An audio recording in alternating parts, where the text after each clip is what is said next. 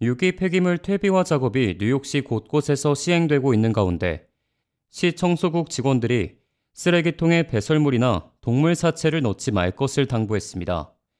유기 폐기물 퇴비화 작업은 시민들이 시위생국에 직접 신청해 무료로 받을 수 있는 쓰레기통에 각종 음식물 쓰레기와 뼈, 꽃, 식물, 낙엽, 과일과 야채 등을 처분하게 됩니다. 혹은 NYC Compost 앱을 통해 공용 대형 폐기물 쓰레기통 위치를 파악하고 해당 수거함에 직접 버릴 수 있습니다.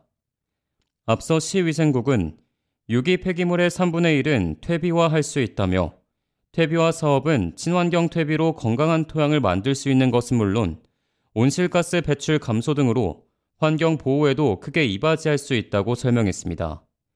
하지만 최근 시위생국이 제공하고 있는 유기 폐기물 수거통에 배설물과 죽은 동물의 사체 등이 지속적으로 발견됨에 따라 당국이 이를 저지하고 나선 겁니다. 시위생국은 배설물과 동물 사체, 특히 쥐나 비둘기 등은 일반 쓰레기통에 버려져야 한다고 강조했습니다. 배설물과 동물 사체로부터 나오는 세균이 시 전역에 퍼지게 될 수도 있어 모두의 안전을 위해 이는 반드시 지켜줘야 한다고도 시 청소국은 덧붙였습니다. 현재 뉴욕시에서는 만약 키우던 애완동물이 죽게 되거나 동물 사체를 처리해야 할 경우 시에서 발급하는 라벨이 붙은 쓰레기 봉투에 넣어 처리해야 합니다. 수거된 유기 폐기물들의 경우 스테튼 아일랜드에 있는 뉴욕시 퇴비화 시설에서 분해 작업을 거칩니다. 그런 다음 처리된 폐기물들은 몇 달 동안 공기에 노출시키기 위해 야외에 쌓아두며 이후 토양에 도움이 되는 물질로 변하게 됩니다. 이들이 부패하는 과정에서 발생한 열이 자연적으로 세균들을 모두 죽이게 된다고 시 관리국 관계자는 설명했습니다.